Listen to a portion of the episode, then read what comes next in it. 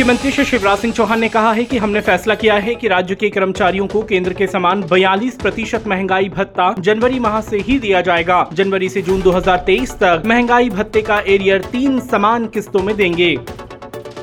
मुख्यमंत्री श्री शिवराज सिंह चौहान ने आंध्र प्रदेश के श्रीहरिकोटा स्थित सतीश धवन अंतरिक्ष केंद्र से भारत के तीसरे मून मिशन चंद्रयान तीन की सफल लॉन्चिंग के लिए इसरो की समस्त टीम को हृदय से बधाई दी। मुख्यमंत्री श्री शिवराज सिंह चौहान ने आज भोपाल के मानस भवन में मध्य प्रदेश की राजनीति में संत नाम से प्रसिद्ध पूर्व मुख्यमंत्री श्रद्धे कैलाश जोशी जी की जयंती पर आयोजित कार्यक्रम में सहभागिता कर श्रद्धा सुमन अर्पित किए। अपने संबोधन में सीएम श्री चौहान ने कहा कि श्रद्धे कैलाश जोशी जी सारा जीवन अपने लिए कभी नहीं जिए। वे देश, समाज, विचारधारा एवं लोगों के लिए जिए। आधुनिक युग में संतों में राजनीतिज्ञ और राजनीति में कोई संत थे तो वो आदरणीय स्वर्गीय कैलाश जोशी जी थे।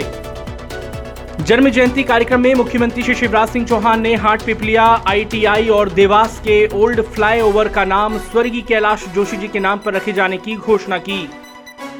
मुख्यमंत्री श्री शिवराज सिंह चौहान ने पूर्व मुख्यमंत्री श्रद्धे कैलाश जोशी जी की जयंती पर उनकी स्मृति में पौधरोपण किया। मुख्यमंत्री श्री चौहान ने श्यामला हिल्स स्थित स्मार्ट सिटी उद्यान में स्वर्गीय कैलाश जोशी जी के परिजनों के साथ पीपल, कदम और नीम और करंज के पौधे रोपे।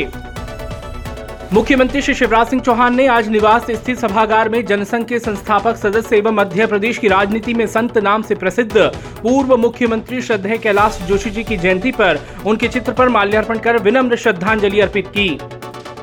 मुख्यमंत्री श्री शिवराज सिंह चौहान ने आज स्मार्ट सिटी उद्यान में भोपाल में स्वच्छ सर्वेक्षण 2023 के अंतर्गत होने वाले स्वच्छता सर्वेक्षण में भोपाल शहर को स्वच्छता में नंबर वन बनाने के लिए क्यूआर कोड के माध्यम से सिटीजन फीडबैक दिया।